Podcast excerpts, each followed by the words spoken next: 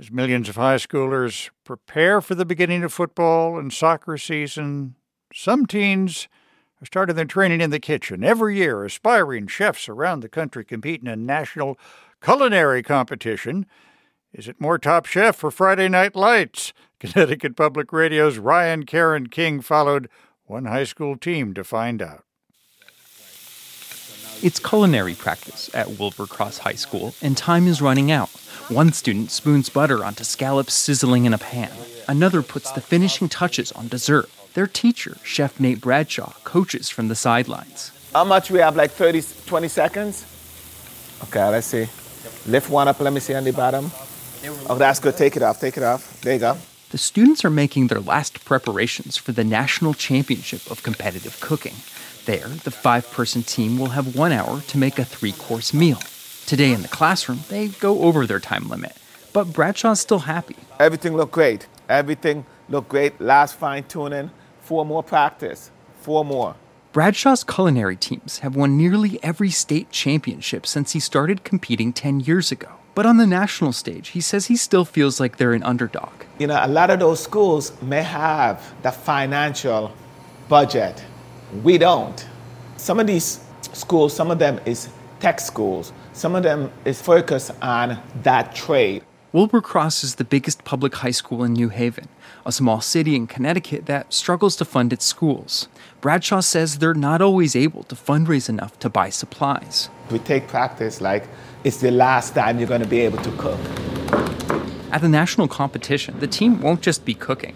Another group of students works on the second component of the contest a business pitch for a new restaurant. Imagine Shark Tank, except the judges, they don't give us offers at the end, they give us scores. Adam Sharkawe says his team's concept this year, a West Asian restaurant, was influenced by his Palestinian heritage. It's about giving light to a part of the world that doesn't get that light on the national stage in this country, but also specifically a part that I come from and that means a lot to me. 45 flat, 45 flat, okay?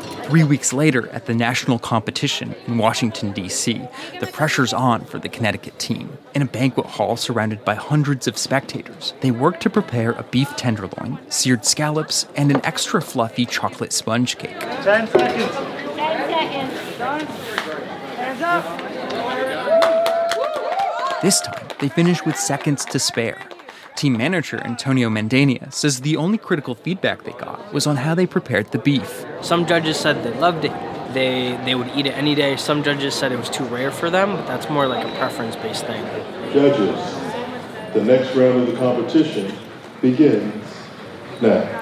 When it's their turn, the restaurant management team gives a rapid fire presentation of their business plan. Nafa's Kitchen is a cause casual West Asian restaurant. After they finish, teammate Charlotte Butterbaugh is feeling good. So by all the judges, we got told that we were really good, that we were really strong. Got told to slow down a little bit when we were talking, which I admit, yeah, we talk pretty fast, the three of us. ProStart students, are you ready? Later that night at the award ceremony, the culinary team doesn't end up placing.